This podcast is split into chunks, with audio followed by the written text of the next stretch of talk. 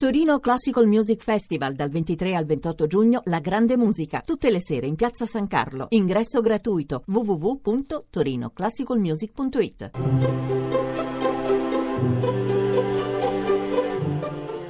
Il pensiero del giorno.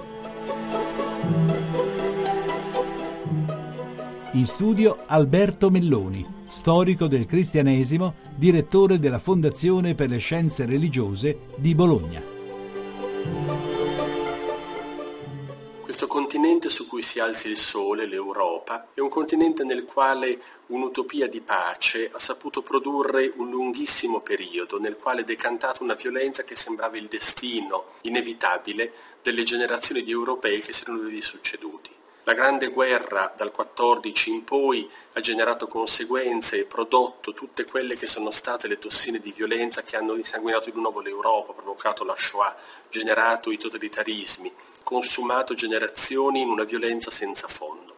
All'indomani di quella guerra, l'Europa ha rappresentato come sogno di una comunità di popoli un'utopia che è stata capace di produrre la piccola pace che date agli uomini di fare. L'altra Europa, quella uscita dal dominio bolscevico con il 1989, ha conosciuto anch'essa, grazie a questa piccola utopia europea, un tempo di pace. Basta guardare fuori dai confini europei, nei Balcani, dove la violenza e la violenza religiosa hanno seminato morti e lutti che il Papa è andato a piangere in questi giorni a Sarajevo, per vedere che cosa poteva essere l'Europa senza Europa.